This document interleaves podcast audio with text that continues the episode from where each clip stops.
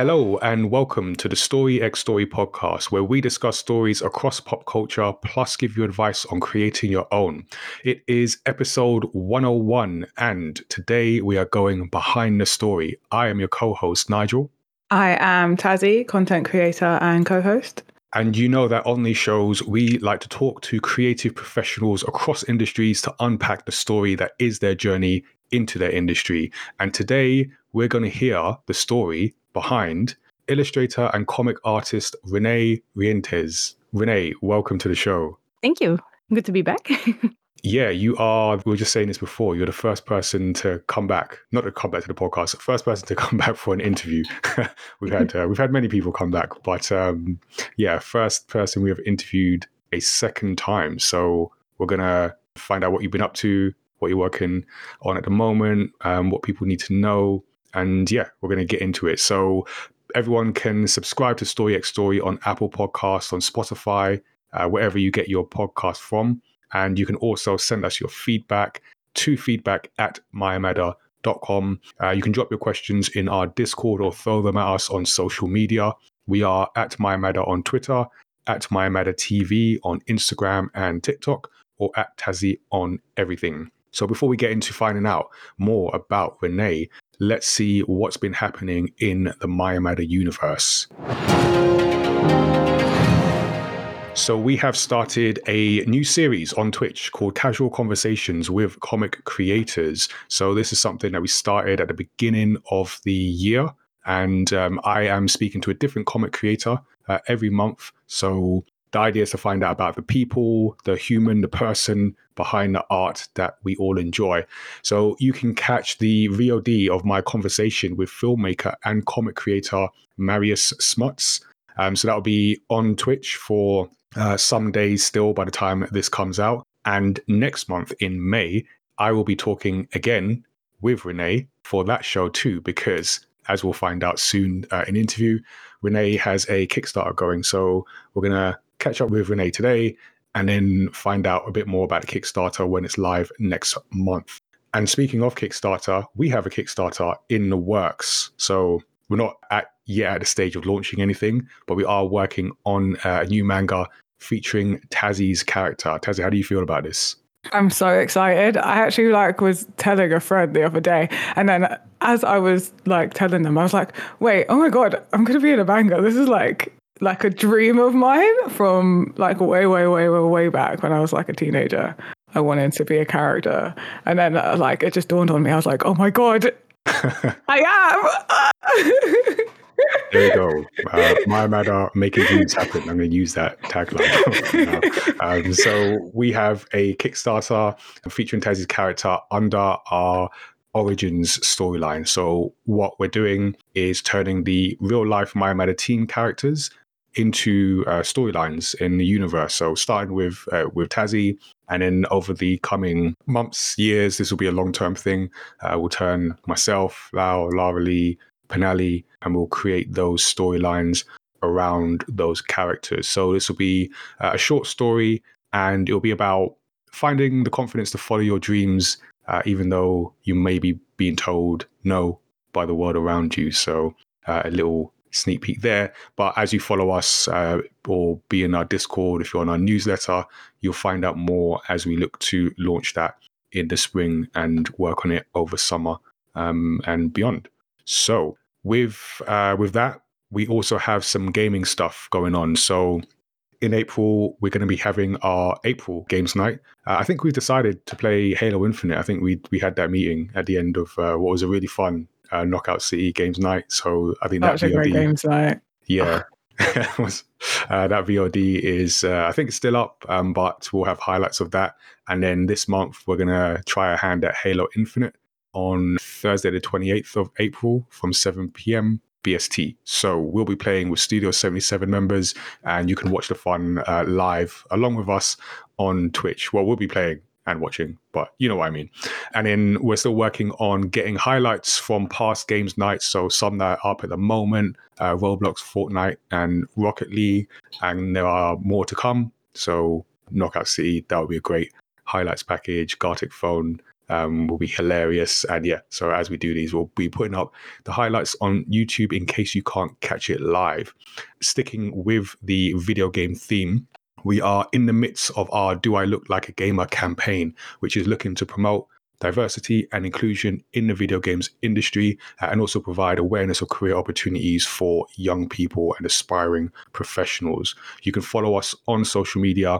Uh, we have some announcements to come. Uh, we released the photos of the 40 players and makers earlier in the year, and we're working on the, the next stages uh, of the campaign.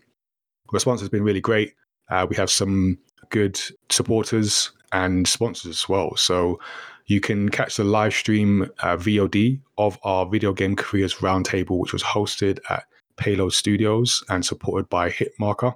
And we had a good chat with uh, a roundtable of guests uh, from different perspectives talking about just what video games look like as a career, whether you're working as an employee, you've got some like uh, community uh, events going on, or you're taking like the entrepreneurial business creating path. So that's up there.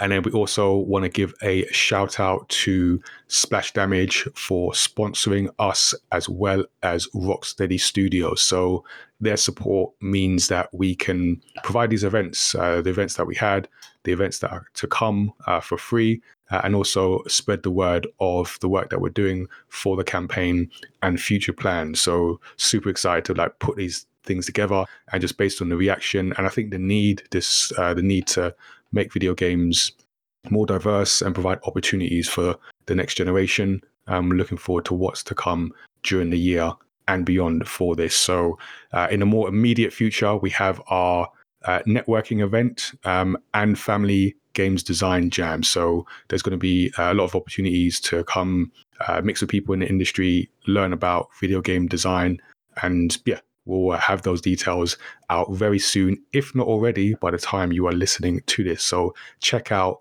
looklikeagamer.com and then, um, yeah, follow us, uh, follow along with the campaign. You might also be able to win a campaign t shirt too. So definitely check that out. Uh, so that's where we are today with Mayamada. Now let's go behind the story with today's guest. As I mentioned, Renee is an independent comic artist and illustrator from the Netherlands. She first made a start in 2016 uh, with stories like My Daily Life comics and Distortia. She's currently the illustrator for the popular children's book series Snelle Sam and works with various companies to create commercial and promotional art such as Ziggo Sport, Warner Studios, and Wacom. Uh, Renee is also the editor of the new comic anthology series Figments and works as the manga coordinator and curator for The Big Draw, which is part of an international art and education program in the Netherlands, Japan, and South Korea. Uh, so definitely going to find out about that too.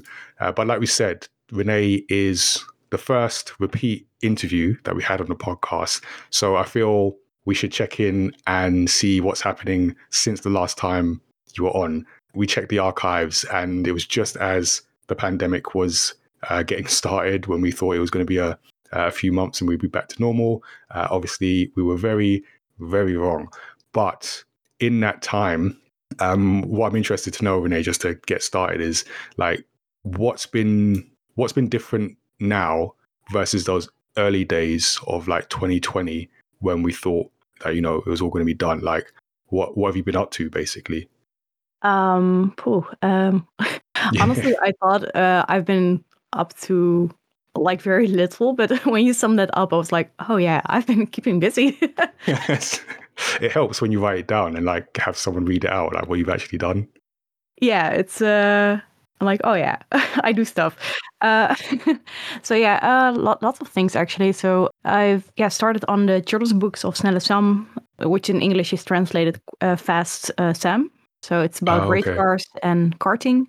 I think I'm working on the fifth book right now. So basically two books a year. So you got the the two books for this racing series. Is that something that started during the pandemic, or you were working on that before? Uh, it started just before, I think, after the prom- uh, promoting Ziggo Sports uh, commercial I did uh, in 2019. Yeah, I remember we spoke about that on our uh, on our first interview. So yeah, no, it's interesting. And in terms of like continuing that work or releasing new work, what's been like the biggest challenge over the past couple years, like in getting stuff done? Mm, I think like keeping my sanity. How did you do that? Please tell me. if you could just write that down point by point, how you did that, um, I'd I'd really appreciate that. I have no idea. Like uh, these past two years, I think it counts for everyone. Um, felt like so long and so short at the same time. Yeah, I guess I've been keeping busy. Luckily, I'd I'd work to uh, to do so children's books, and I think around at the beginning of 2020 when everything went to yeah. Uh, Yeah. not as good as we thought it would. I was like, you know what? I want to start my own project and do something I'm passionate about and get energy from. So I started an anthologies. Yeah. So I mean, like you said, you've kind of forgot like you you've been doing stuff. So you've been busy, and we've seen like some of your work on uh, social media. Uh, I mean, would you say in terms of successes, and is it's important to remember that there have been some successes, like other than the anthology, which uh, we'll, we're going to get to. What would you say have been your biggest successes over the past two years, other than that, and keeping your sanity, as you rightly mentioned? yes, well, if I'm very honest, it wasn't without a lot of struggle. So I had some work. I had like after Ziggo Sports, um, the commercial I did for the Formula One got picked up by um, the editor of Olav Mols, the Dutch commentator, who was writing a children's book series at the time. And they asked me if I wanted to do the illustrations. So yeah, I had like two books a year to draw for that. And other than that, I got into the big draw, uh, an international program. They just started with uh, the focus on manga and anime. Cool. And that was a new opportunity that came up, the big draw. Yeah, yeah, I've been part of the big draw like in 2016, I think. Um, I participated in drawing on uh, windows, making artwork. The, the big draw is basically a worldwide thing. Uh, I think it actually started in the UK, um, like the first big draw, and after that, it spread all over the world. Basically, they their goal is to bring art outside to the general public uh, who don't know art that much or don't see it often. So basically, we artists are mostly hermits who stay in our own home and create, but we don't see how they create and what they actually do. So with the big draw, we want to take that outside on the streets and let people join in on the art form. And just recently, this year, last year, they started to uh, include the Japanese art style as well. So, uh, and that's where I came in. All right. And that's something where just anyone can get involved with in terms of attending, like anyone can attend. Yes, yes, it's uh, it's a completely free festival uh, uh, all over the world. Like uh, I would say, look it up in your country or cities, and there's probably a big draw somewhere near you going on, uh, at least once a year. And they basically provide lots of workshops and get professionals to join in uh, who will do performances or do workshops. You can join, and it's free for the public. And um, yeah, artists show their talents. Nice. All right. We'll make sure we put a link to that in the show notes so people can check it out. So, since you were last on the show, we spoke a little bit about like your background so people can check out that interview. But for those that are here listening to us right now, do you want to give us some background into so where did you grow up and what was your relationship with comics and manga at, at an early age? Well, I grew up in the, the Netherlands and I started reading manga when I was around 12, I think. And before that, I was very into the anime, Pokemon, and the things we know is anime. But when you were very little, you don't know it's called anime. Yeah. yeah, on a later age, when I was around 12, I found out it was called anime and manga. And I got more into looking that up and I started reading manga. And uh, so when I started reading manga, I was very inspired by it the way of telling a story through art and images people drew. Hmm. I was like, yes, I want to make this. So I read a lot of manga, collected a lot of manga. Uh, and eventually, I think uh, around 2017, 18, I got more into the American comics. And basically, I got inspired by all kinds of different art and comics. Yeah, I think like a lot of people had a similar thing in terms of like watching things and not realizing it was anime. I know I was watching a lot of uh, Transformers, and it was just like I just like Transformers. Didn't really think of this as a uh, as an anime or where it came from. It was just Transformers. It was cool. And then so it sounds like relatively early, like getting into manga and anime. And what was like school like for you? Were were you always thinking I'm going to work in comics, or was there another path for you while you were in school? I think when I was very little, I there were I think three things I wanted to be. oh boy, this is okay. I wanted to be an artist. That was my first choice, and like do something with art, draw. Because I started drawing when I was around I don't know, so as long as I can can hold a pencil, I guess. Mm.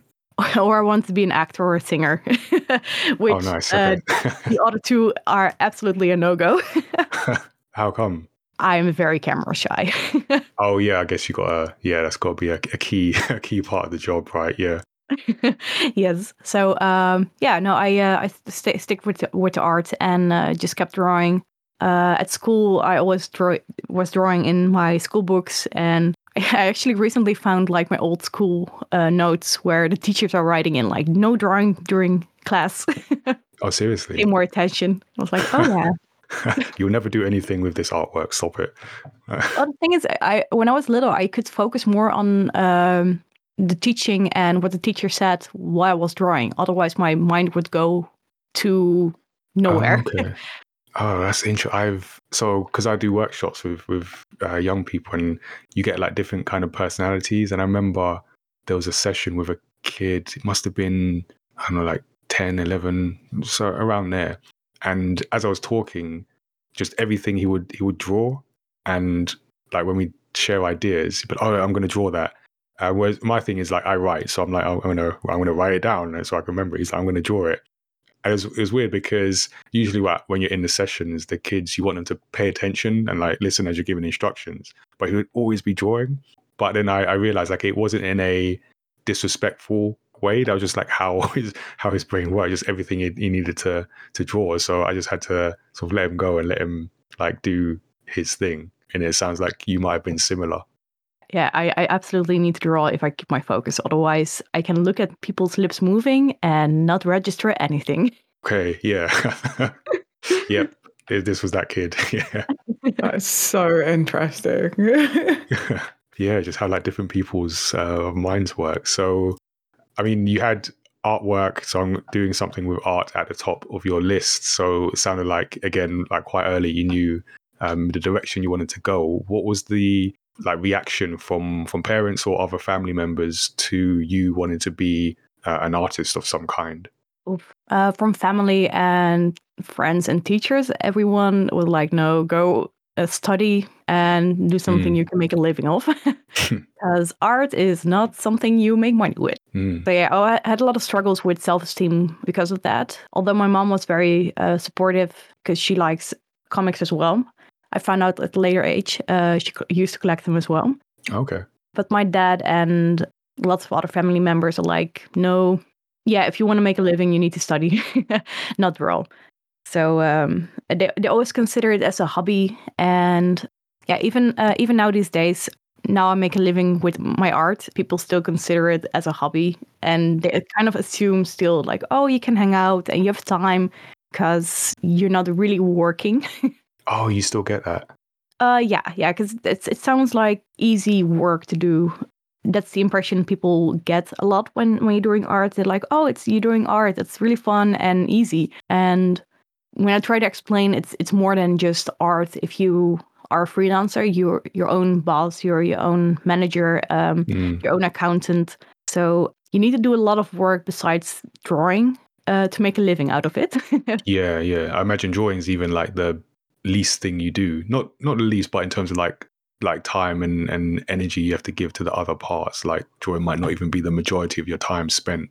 Um, I think it's very 50-50. Um, I do draw a lot, so um, I try to arrange everything like start up in the morning, wake up, uh, I read my emails, try to have a rhythm. But yeah, I, I do tend up like working till eight or uh, instead of five to finish some deadlines. Oh yeah, I know that feeling.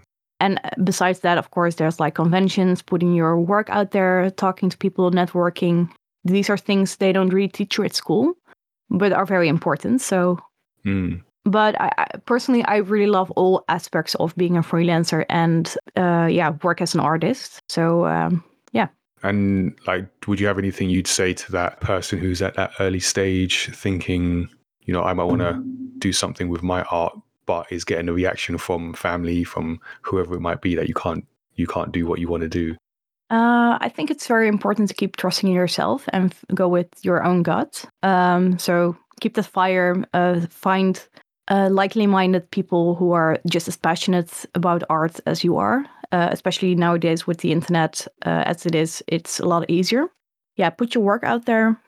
Don't be afraid to um, step up to professionals and show your work, ask uh, advice, and mainly actually practice a lot. Mm. That's um, keep keep going. Yeah, totally. I get that. Um, so yeah, anyone listening there, and because we met in, I think we were trying to work this out in in 2019, Malta Comic Con, Mhm. and you had your you had a, a different anthology that you were a part of, and we were talking about your more horror themed comic in that. Do you want to just for people who might not have seen or listened to that first interview, just tell us about that project um, before we go into your new stuff? oh yeah. Uh, Yeah, my first anthology I worked on were, was with uh, two other artists, uh, actually good friends of mine, because we all started out with manga, like were those manga girls at school and uh, reading a lot of shoujo manga. Um, I think uh, before before that, it's, it's the thing is here in Holland, uh, manga is really a taboo. Yeah, so basically, uh, manga is a lot is like re- in Holland not very acknowledged as an art form. Uh, not in the comic industry or at schools. It's all, always like, oh, you draw manga. That's um, not gonna sell and that's not popular. Well, actually, there are a lot of teens and young people who really like that and started out with manga, like myself and the friends. We were like, um, you know what? We just start our own uh, uh, manga anthology. So we, yeah, we decided to make our own manga-inspired anthology uh, called Oyasumi, which actually was very popular re- received. So for a small press anthology series, we printed like 1,300 books, 1,300. So, um, and they're almost all sold out right now.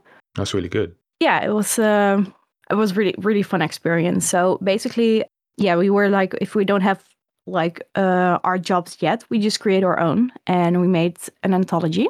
And for now, I'm like, um, yeah, I want to do this again, so I started a new one. Nice. And like in between those two anthologies, you also we mentioned the, the children's book. Was it difficult to switch from like a horror comic to then go into contributing on a children's book?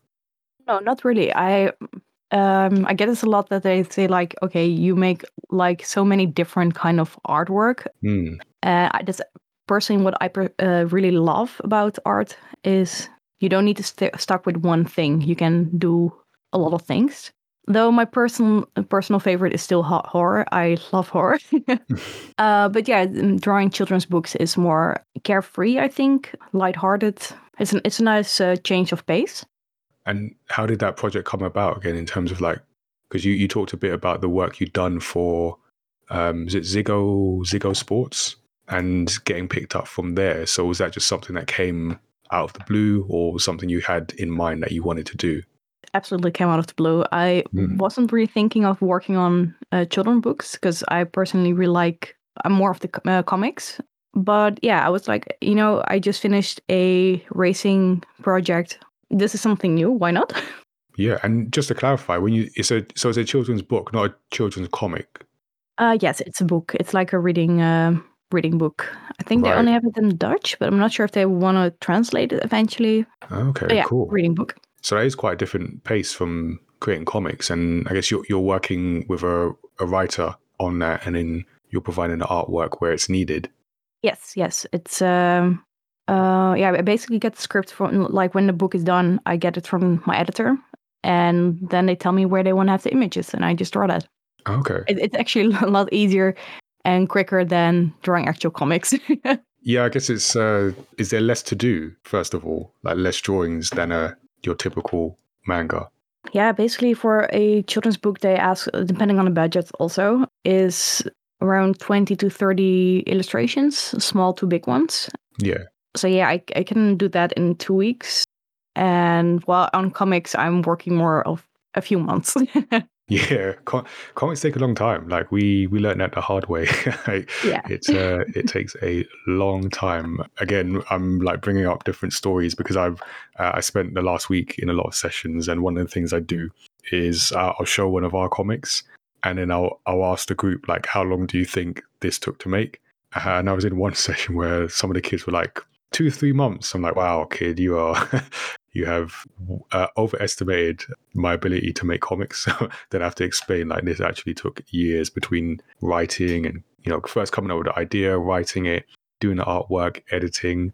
Um, but yeah, sometimes I mean to be fair, they're like I don't know, yeah, again, ten to thirteen year old kids, so they not necessarily have the full uh, concept of making uh, and producing a comic, but it is a general thing that people, when it comes to artwork, to your earlier point about you know not maybe seeing it as serious, people think, oh, it's just some pictures. You just you can put that together quickly.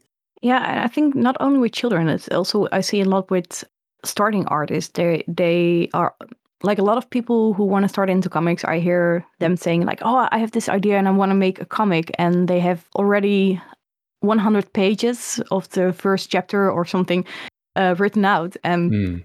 I'm like, start small. I think uh, 20 pages is already a lot for a first comic, and then you'll know how long it takes to actually create something, like write something to drawing it to finishing it. So yeah, it's uh, it's a lot of work. I agree. That is very good advice that we did not follow. Like our first, I think our first comic was eventually 50 pages. Uh, we we wanted to do more, but we came down to 50. So uh, that tells you a lot about the way we started. Um, so yeah, start small. Uh, don't do what we did. Well, I, I I do think it's it's most important is to finish it. So even if you do something Mm. bigger, you guys finish something awesome. So Yeah, that's already an amazing accomplishment. Like a lot of people stay stuck in the process and not actually finishing a comic. no, that's a fair point. Yeah, finishing is, is always the most important because then you can, you've got somewhere to go, you've got somewhere, something to show and somewhere to uh, sort of go from there. But if you don't finish, you, yeah, you just get stuck in that middle bit, which is never great. Uh, so, I mean, like for for you as you're working on the different types, so that you've got your own work, which has a certain uh, kind of look and feel, and then you've got the children's book. I know something. I mean, I'm not an artist, but I know sort of speaking to artists where there is there like ever a fear of being typecasted. So like, does working in one field maybe prevent you from going down another because people might see you as like, oh, you make children's books now, so you can't do something else. Do you, does that ever come to mind? Mm, I think a little bit, but then again, also no. Little to none. yeah, the, the thing is, I I, um, I know what I want to create for myself and what I want to do more. So there's this part of me that's like more business mode, like Yeah. doing commercial work and doing children's books. Uh, that's like okay, this pays the bills. And then I have this part that's p- passionate and really, um, yeah, driven to be to be working more in comics, and that just takes more time. Yeah, I think that's a good way to look at it. And when you're working with, you say like that mix of commercial and your own work. So uh, I mentioned in the intro, like you've worked with like some big companies like uh, Warner Music, Wacom, and then you also have your own projects. Do you? Is there a preference in terms of like the way, like the way you work for each side? Uh, honestly, for now, I'm actually really happy with all the work I've done so far. I did, for example, some short music videos for Warner Studio, uh, no, uh, Spinnin' Records. And for Warner Studios, uh, they asked me to do some artwork for promotion stuff. So those two are really different things, and you work more with a team. So they come to you with an idea or and a concept, and you can tell them what you can do. And those projects tend to be very short. So, for example, the music video, I had like two weeks, and then it had to be done. So those, That sounds very short. yeah, it was. like at, at those moments it's like okay production mode is on and you just sit down and work actually with comics is, is the same but um take the focus and energy on a longer term of period so for these things like music videos or children books um these are shorter projects, so you can focus a little bit on that more and finish it. And then you pick up the other artwork. Like, uh, for example, I'm working on a graphic novel as well right now. And that one is around 100 pages. So, yeah, that's a lot of work.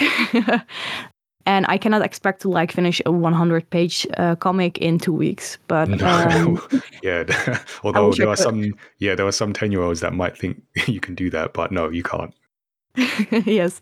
So um, it's really nice and refreshing to have like uh, you working on these pages for a, a, longer comic, and in the meantime, you have sometimes these uh, shorter jobs to do in between. So that's uh, it keeps it like more interesting, I think. Yeah, so I guess it breaks things up, and you can switch focus to different things. And like you said, I, the commercial work sort of pays the bills and keeps things going in that sense. Yes, yes, it's it's like uh, although comic work also pays, but depending on the publisher and the story what you do. Mm. like for example, the anthology is like a passion project. Uh, this is something I do with no pay, but I just want to put something out there that's gonna be awesome. Yeah, if you ask me, I, I think I'm working on way too many things at the same time. yeah, how do you how do you manage your time with with all those projects and without like something weighing on your mind while you're working on another thing? Uh, I think one of the most important things is to keep communicating with your um, well, how do you say that in English? Um, the person who gives you a job. What's what's that called? Uh, uh, client. Clients, yes. Yeah, most important thing is to be honest and keep communicating with your client. Like, hey, um, I'm a bit overwhelmed right now. I need. Um, it's going to take a little bit longer. Also, be honest with yourself about the deadlines. Like I tend before I made the mistake all the time in yes, I can finish this in a short time, but not keep bearing in mind that you need a break or a weekend or a good night rest or some free times with friends sometimes. So um, it's better to keep like a longer, more realistic deadline. Set that for yourself and communicate it with the client. So um, for me, I just try to finish one thing at a time but uh, work on multiple things. Does that make sense? Yeah, no, that's important. When I think sometimes you can, especially as a like a freelancer, you want to get the work and you want to say like I can I can definitely do this. There might be some pressure, internal pressure, to say I can do this in the shortest time uh, available when that's not necessarily even being asked. Like you might have the question of like when can you do something and you want to give the quickest time, but like you say, you can factor in you know, need a break, need time to do other things, and then give a more realistic projection. And then that just helps because when you when you have a realistic time, you don't put yourself under so much pressure, and then you know everyone benefits.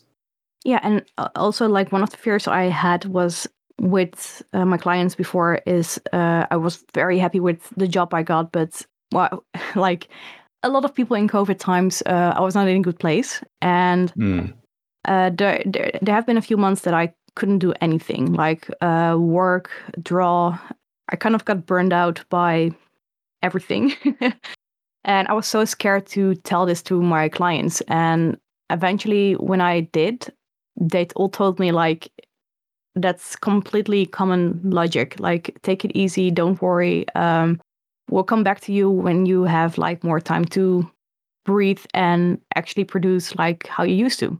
Mm. So they were very understanding and supportive, and I didn't lose a job uh, because of that, okay.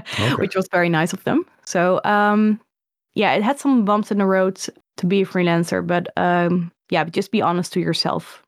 Yeah. And how do you get through those periods of burnout? Is there something specific that you do, or is it just letting the natural process take its course? Oh man, I burnout. Uh, I can talk like hours about that. Um, yeah, watch that. Uh, I would say for people. Um, I got a really terrible one. It actually like most of the times when you notice you're in a burnout, it's already too late. Uh, you're far in it. How I managed, I didn't. but yeah, th- there was for me a, a, point I needed to be honest with myself and people around me, and like my clients, my friends, and just tell them what where I was at, because I always tend to uh, show people the best side of myself. Like I can do this. I'm a hard worker, and don't show weakness. because people uh, would think you're weak and something like that. So um, at some point, I started. I need to be honest with myself and others, and I got like a lot of support, and yeah, eventually I got uh, out of it. Yeah, that's good and, and good advice that uh, I'm also noting down uh, myself. That uh, yeah, me too. Just so you mentioned the new anthology. So we spoke about uh, the first one you were involved with, and you know we're going to be speaking once your Kickstarter campaign is live. But where we are now, as you're in the midst of planning for a Kickstarter for your new comic anthology called Figments. So do you want to tell us?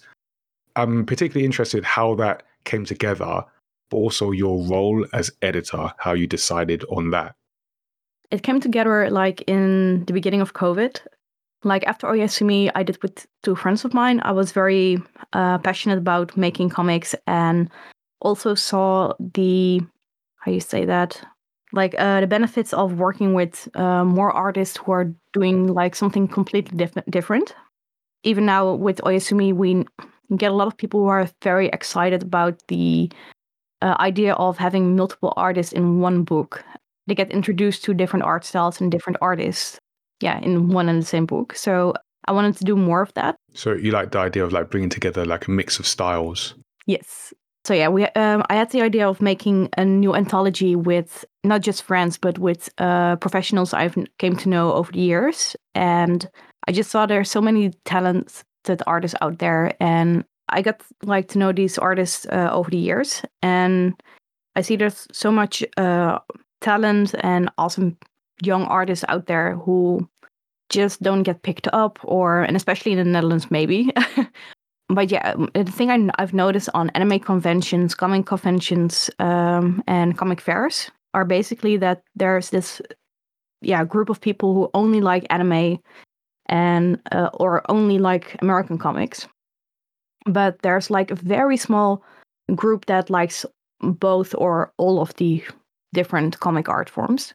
So uh, my idea was to make an anthology where like manga, uh, American comics, uh, more the European uh, classic comic style in one book. Ooh. So there's a little bit of everything for everyone in that book. That's the idea.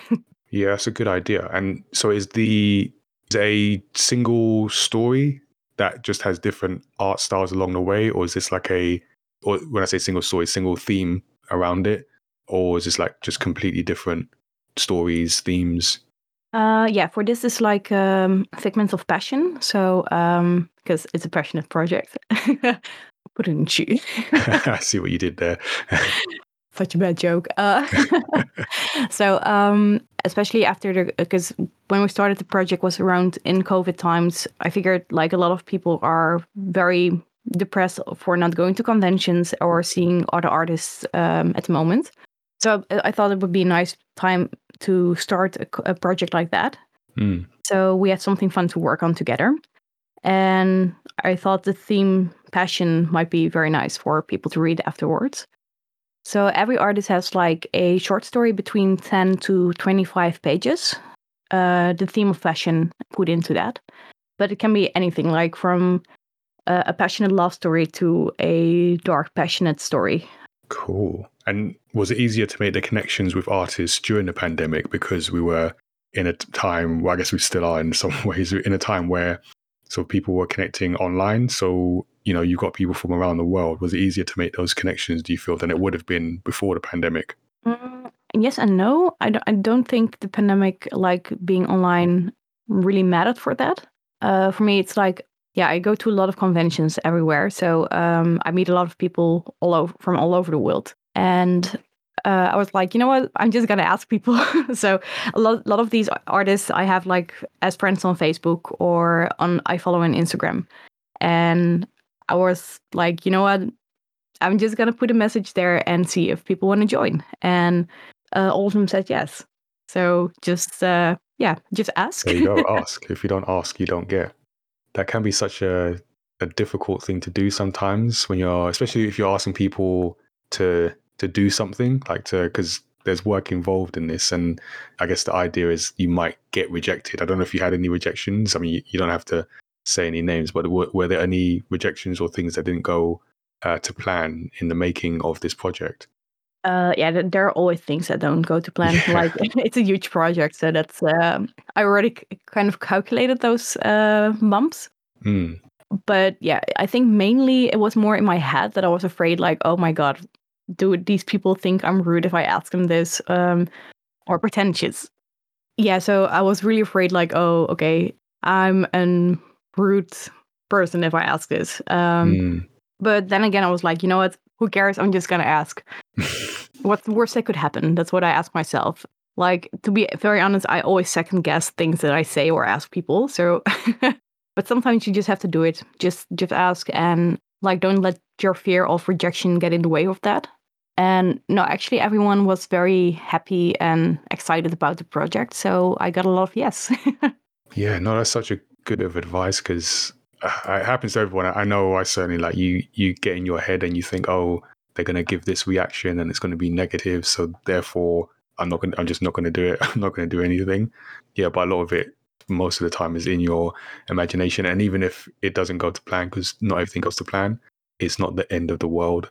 So, yeah, no, that's that's really good advice. And I think to add to that is you must have approached people with like a plan. Like it wasn't just hey, I'm going to make some comics. It was you know we're going to do this. This is why I'm going to do it. This is the the format maybe that's going to take. So people had a, uh, an image of what you were asking them to do, and I, I imagine that made the conversation easier. Uh, yes, yes. I I like prepared an email um, like with all the terms and conditions and my ideas um, because it's a huge project and yeah, the risk of like I, d- I don't know how well it will go. Like I still need to launch a Kickstarter. As well for the Kickstarter, my fear is that nobody will like be hyped about it like I am. Oh yeah, yeah, I, I get that as well.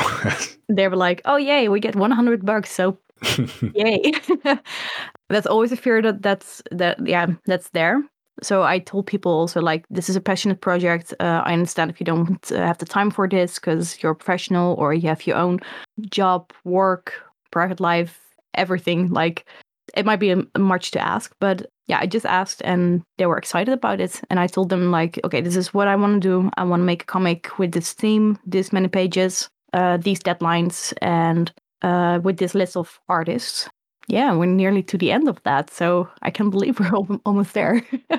and you mentioned the Kickstarter. So you are launching a Kickstarter in May for the anthology. So you've already started in a way. So why have you decided to plan a crowdfunding campaign and, and what will it do for the project?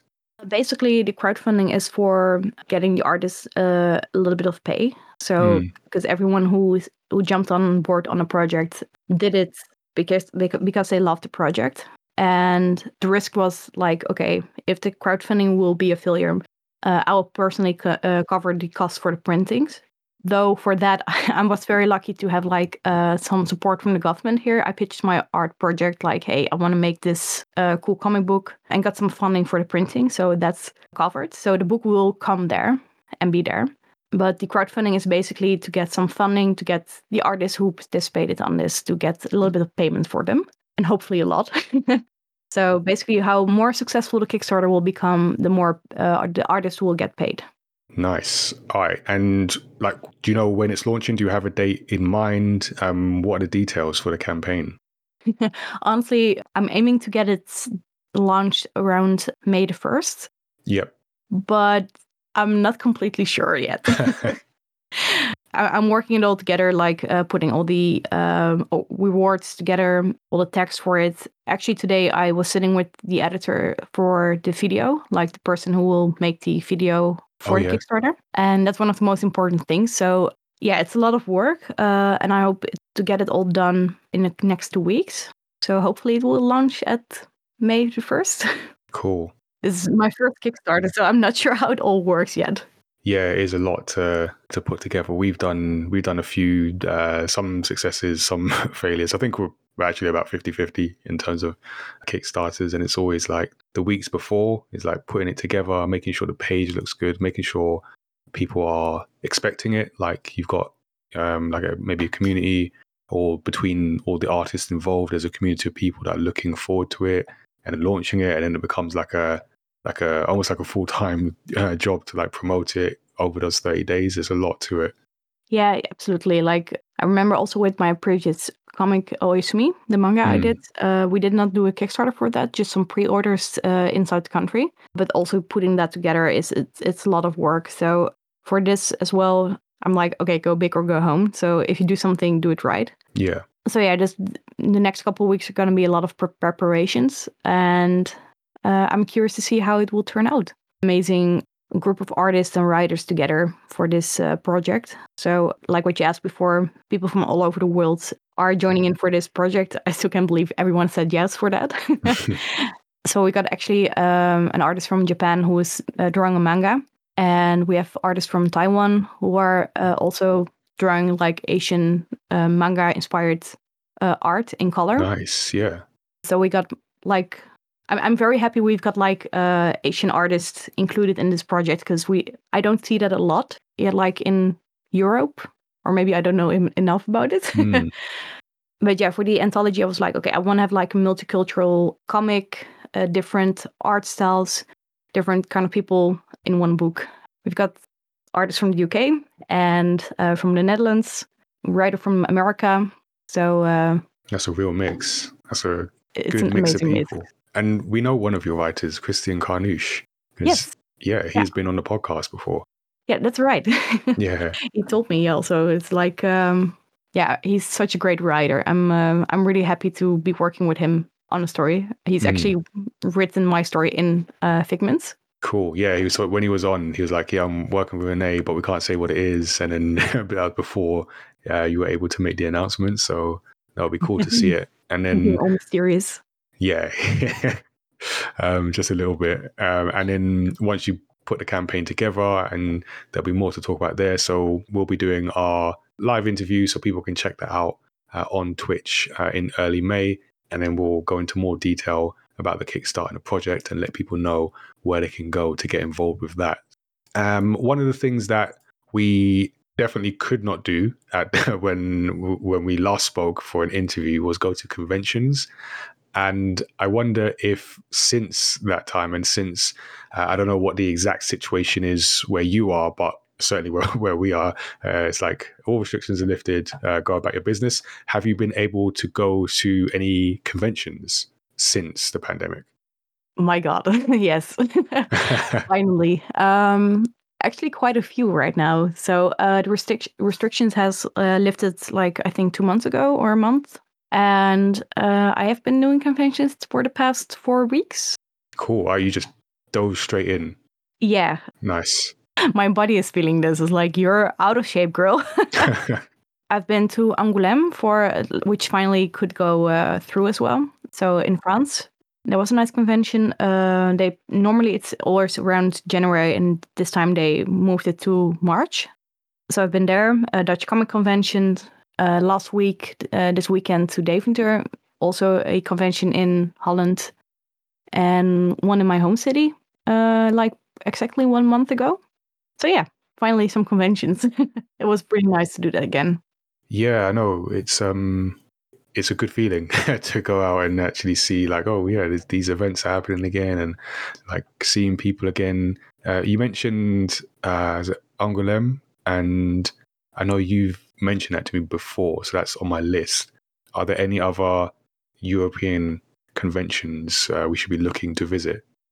Angoulême definitely should be on top of the list because it's like a international uh, comic festival instead of a convention. So it's like through the whole city. Hmm. Um, and it's great for networking. Uh, publishers are out there from all over the world, artists from all over the world. So yeah, it's a really really nice festival. Malta, of course. Yep, definitely. so uh, I, I'm really hoping uh, Malta can uh, will go. Like I actually hope all the conventions can go. Um, Yeah, yes, every everyone. Yes. And I think for European conventions, for especially manga and anime, I think DoKomi is like one of um, a very good convention uh, if you like those. They had like 700 artists last time. Okay. And where's that? Uh, Dortmund, I think. Not completely sure. yeah, DoKomi. It's uh, I think DoKomi in Dortmund. And Thought Bubble, I heard a lot of great things about in the UK, but I have never been there.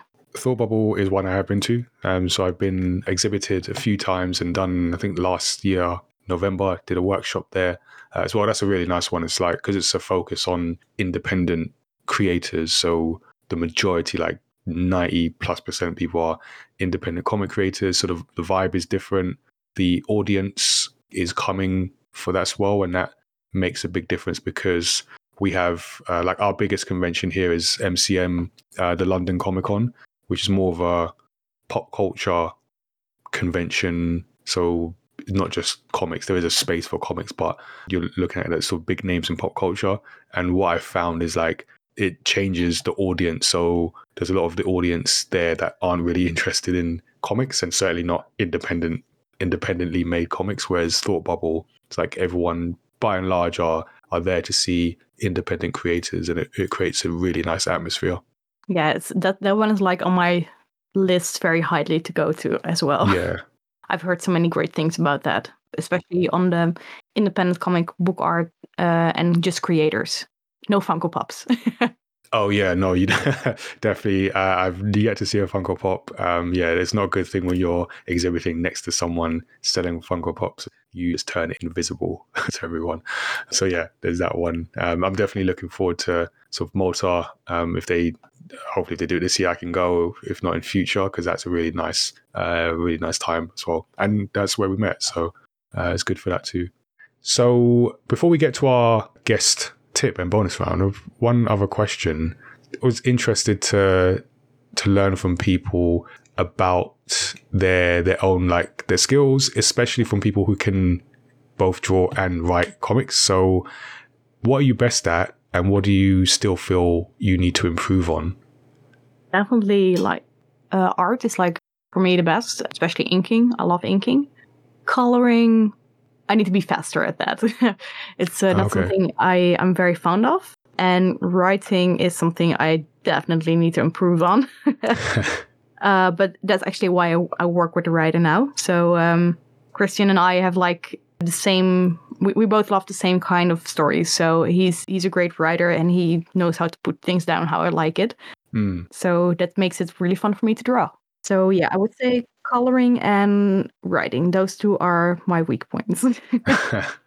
cool. Yeah, always good to like know what you're good at and where the improvements can be made. So, all right. So now we're going to get into our guest advice. In each interview, we like to ask our guests to give some advice for aspiring creative professionals. We have been talking comics today. So, Renee, what advice do you have for others listening who may want to get started with creating their own comics or maybe Kickstarter campaigns as well? I would say um, aspiring artists uh, start small first. So make zines, small press comics, and put your work out there so people know you're a creator and uh, that you can make awesome stuff. And it will be picked up. So um, as long as if you keep making art that you like and especially small books you can always print it in a bigger book or eventually take on bigger projects. But first start small. And i would say kick your insecurities uh, in the butt. Yeah. I, I think it doesn't matter how professional you get or how good you get they're always there. So don't let fear stop stop you from creating. That is really good advice that again noting that one down for myself uh, for things that I have to do uh, this week, uh, even. So, yeah, definitely. There's always, you can always come up with reasons why you shouldn't do something or why, like we said earlier, you think, oh, the reaction, the response is going to be this and it's going to be negative. You don't actually know. And oftentimes it's just not as bad as you think it is. So, definitely. The other thing I'd add to the sort of put your work out is, um, particularly for artists, always make sure you've got your work with you, uh, easy to hand. Uh, I was doing a session, or one of many sessions I did last week, and a young person came up to me uh, afterwards and talked about his work. And um, I was like, "Oh, so where's your portfolio?" He's like, "I don't have it." Um, so I just reminded him that I always make sure you're carrying uh, your work because even when he it was I was there for a, a gaming session, but um, also you know I let people know what I do. So I talked about my comics. So he asked about he asked about my comic, and I pulled a copy out from my bag because um, most of the time I've always got it with me just in case. So I just said to him like, uh, yeah, make sure you get your work accessible, whether it's a physical portfolio or a link you can quickly access. So, uh, same to people listening, aspiring professionals, just make sure you've got your work accessible on you as uh, as often as you can, all the time if possible. Mm. There was a tip uh, in our panel, and sorry, not panel, in our roundtable that we had the other day about using a QR code. Yes, I think it was in, in any uh, mention yeah. that yeah, um, instead of a business card, a QR code that uh, that can take people directly to a, a, portfolio link. That's good advice too. Yeah, just however you can get someone to see what you do, because sometimes you know you might not have 10, 15 minutes. You might just have a let me just see it while I'm on my way. You just need something yeah. that can be quickly shown. Yeah, or definitely like carry always your business cards with you. yeah, at minimum. Yeah, yeah. yeah.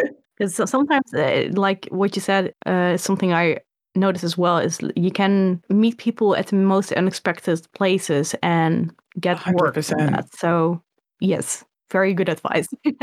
I literally was like on my morning Sunday walk and bumped into someone and I was like, I literally carry my business cards with me everywhere. but I, I just I just went for a walk. I literally have my keys and my phone. so I don't have them with me. And I was like, oh, trust it to be literally anywhere, any moment. Yeah. So I need to start carrying like a business card in the back of my phone for emergencies. Yeah, yeah. Like pre-pandemic, I'd, I'd get in the habit. I just put them in different pockets. Um, so just whenever I just and the wallet as well. So just whatever happens, I'm just like, oh, I got something somewhere. um, so yeah, I need to get back into that habit myself. But yeah, there you go. Start small. I didn't do that, but super good advice. Put your work out and kick those insecurities in the butt. So, listeners, let us know. As always, you can let us know what you think about the interview. If you have any questions, particularly if you're a aspiring comic creator, get in touch. Feedback at mayamada.com uh, or join our Discord and continue the conversation there. Uh, before we wrap for today's interview, we are going to get into the bonus round. This is the part where we throw in some follow up questions or random questions that didn't quite fit in anywhere else. And so I was wondering uh, obviously, you've got this comic with a kart racer. Are you into go karting yourself? Have you ever done any go karting? Go karting, I did, and that's very fun, but I'm not much of a race fan. if you ask me if I watch races, no. Fair enough. And I mean, this is one you kind of brought on yourself and inspired inspired earlier before we started recording. But what anime character would you date? Oh, oh boy, that's you brought this on yourself. uh, I need to dig into my brain for the last animes I've seen. That's actually a tough question. really? Is it? Is it that? I've got a list. oh, wow. Okay. You're well prepared for these questions. what would be your top two dates? oh, so, okay. So, number one is probably Kakashi from Naruto. He's got all the skills, you see. He's just an interesting person. Yeah. I've actually, like, at one point, he was not at the top of the list but then he did because I realized he's a good cook as well because he lived on his own from from a teenager. I think even younger than that. I don't know what time, what when his dad died. Uh, he's really good at housework. You're thinking like super practical. he's really, uh, really caring. He probably would not mind when I go off on my own like little world and don't pay attention to him for a week or so. yeah. There's mm. others, but that's that's probably my top one. mm, I think for me it would be Sebastian from Black Butler. I think oh, I could yeah, be mistaken, but I think that. that was also the answer from the last one, like the previous. yeah, um, might, I think you mentioned different context, but yeah, yeah. that might yeah. come up. That's a good one. Yeah, yeah. It's also super practical. mm. Practical and um, yeah, man. Uh, I need to watch more TV. you know, what'd be an interesting date is um, just thinking of uh, is it Revy from Black Lagoon? Yeah. just just for curiosity, because that that would be an interesting time. Yeah, that would be. Yeah, I feel like I learned something. Zoro used to be my number one, and then he's really, really bad with directions. and at first, I was like, yeah, that'd be fine. And then I realized I'm someone that wanders off a lot. And I was like, yeah, no, going on a date with him would be challenging to say the least. I don't think we spend much time with each other on the actual date. yeah. We spend more time trying to look for each other because one of us has wandered off. It'll be an adventure. It would indeed, yeah. um, and then also, uh, so what is your favorite comic that you've read and that you keep going back to? Doesn't actually have to be a favorite. Just one that you keep going back to. I'm retracting the Mm. favorite bit. I need to think about that one. like I've got so many comics in my bookshelf uh, on my bookshelves, but yeah, I must say Junji Ito's work. Oh, horror. Yep. Makes sense. Yeah. Yeah. That like track. his work, I can like read multiple times without getting boring. I think like uh, the artwork and the way of storytelling, it's amazing. Um, and I think for a guilty pleasure that I've been reading recently again was what's it called again? Like oh, I just recently got my old mangas out of like storage and. what I used to read when I was like 15 or something. And I'm like, oh my God, this is so bad. What's the title again? Um, like uh, Ouran High School Host Club, uh, Fruit Basket, and Kaito Jane or something. I love Ouran High, high School Host Club. I was actually talking about Fruit Basket with some friends like the other night as well. I kind of cringe with Fruit Basket. It was so like the stereotypical like bad boys, like, oh, I'm so cool. What was it? Like Kabedon, those uh, hand uh, slam wall kind of scenes. And it's so, so Yeah. cheesy. I think that was one of like the first manga I read. I don't remember it too well, but I'm pretty sure that's one of like the first that I read. Yeah. My like cousin lent it to me. And then as well, I noticed that you've done some um D and D character artwork. Do you play D and D yourself? Absolutely. I would say like for storytelling as well. Um, I'm not much of a storyteller myself, but D and D really improved my storytelling and writing for characters. Yeah, I love D and D. Oh, cool. Yeah. That's uh, all the questions that I have. Nice. And that's the end of our interview. So, uh, Renee, thank you for joining us again for the second time for an interview. Thank you for having me again. And uh, look forward to speaking with you next month too. So, we're going to be hearing a lot from Renee over this past month and definitely check out her work and the Kickstarter. Uh, so, make sure you subscribe to Story X Story uh, so you don't miss a future episode. Uh, let's see who else we can bring back for an interview. Um, you could also give us a five star rating and review, which helps us reach new listeners of fans and story discussions. We are working on a new manga, but our latest manga that is out, Serious Through the Fog, is one that you can check out now, plus the other titles from the Mayamada universe. So you can see those at mayamada.com forward slash manga. You can also join our Discord and be, consider becoming a Studio 77 member uh, to support the work that we do and get access to events and content, uh, games, artwork, stuff like that. Uh, so gamepad.events um, for that. And our Do I Look Like a Gamer video game representation campaign is live. We've launched it. We've done our first event working on the spring events and future plans. We've got a bunch of cool supporters. Uh, thank you to Rocksteady Studios and Splash Damage for sponsoring, uh, allowing us to put on this campaign and these free events to help future generations of talent know that there is a place for them in video games and also uh, allowing us to empower them to be an active part of shaping the future of the industry. So you can check out the photos of the 40 players and makers that we kicked off the campaign with, and then just keep your eyes open for news on campaign events, activities, and how you can get a free t-shirt too, or at least be in with a chance of getting a free t-shirt. That is all at looklikeagamer.com And again, you can join the Discord because we'll be putting information about it there. So you can stay tuned for more podcast episodes, including creator interviews like these, video game discussions, and deep dives into stories across pop culture. You can always give us a shout directly. Our email address is feedback at mayamada.com, and our website with links to subscribe is mayamada.com forward slash story x story. So until next time, stay safe, and we will speak to you all again soon.